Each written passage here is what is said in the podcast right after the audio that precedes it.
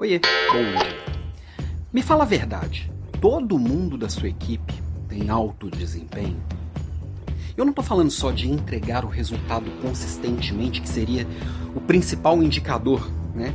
principal é, é, indício de que realmente as pessoas têm alto desempenho. Estão entregando resultado sempre, então é indiscutível. A questão é que às vezes pode acontecer do resultado não vir por uma série de circunstâncias. Mas como que essas pessoas que não entregam resultado lidam com o resultado. E por que é interessante olhar isso para cada pessoa? É porque tem que existir um equilíbrio. Se a sua perna direita está machucada, você vai sobrecarregar a sua perna esquerda. Ponto. Então, se na sua equipe tem alguém que está sendo carregado pelos demais da equipe, você está sobrecarregando os demais. E se a gente corrigisse essa questão e se cuidasse dessa pessoa e essa pessoa começar a ter atitude e resultados de alto nível, a coisa se equilibra e a tendência é que cada um possa trabalhar na sua máxima potência fazendo o seu, né? E aí, mas por que às vezes a pessoa de baixo desempenho permanece? Por vários motivos. Primeiro, porque o líder não coloca ali o seu olhar e dá profundidade e ajuda nesse desenvolvimento. Segundo, que às vezes a própria pessoa não quer. Já vi muitos casos que o líder quer mais do que a pessoa. E o terceiro é o famoso é, fenômeno do bonzinho. Eu sempre falo que o bonzinho é pior do que o ruim, né?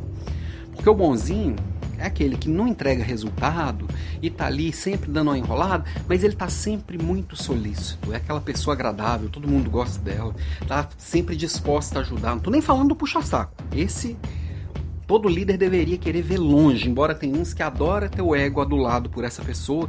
Essa pessoa só fer. Quem puxa o saco também puxa o tapete uma hora, tá? É, mas o bonzinho não é o puxa-saco tradicional, não. É aquela pessoa realmente legal. Ela só não dá conta. Ela só não consegue colocar foco no que precisa. Ela é tão agradável com todo mundo que ninguém quer que aquela pessoa deixe de fazer parte do grupo. Os planos de ação com ela são sempre mais levinhos, mais tranquilões. Eu não quero me desagradar com ela. É uma pessoa tão legal. O bonzinho é pior do que o ruim. Porque ele vai ficando, ele vai ficando, ele vai ficando. O ruim você toma alguma atitude. Ou a pessoa deixa de ser ruim ou ela vai embora. O bom é bom, tem períodos ruins, mas quem é bom, geralmente é bom. Porque pega o jeitão de ser bom. E a gente tem que trabalhar, nós líderes, para que todo mundo da nossa equipe seja bom. Lembrando, o bom não é o que entrega resultado em altíssimo nível o tempo inteiro, mas quando não entrega, sabe por que não entregou e sabe o que vai fazer para voltar a entregar. Atitude.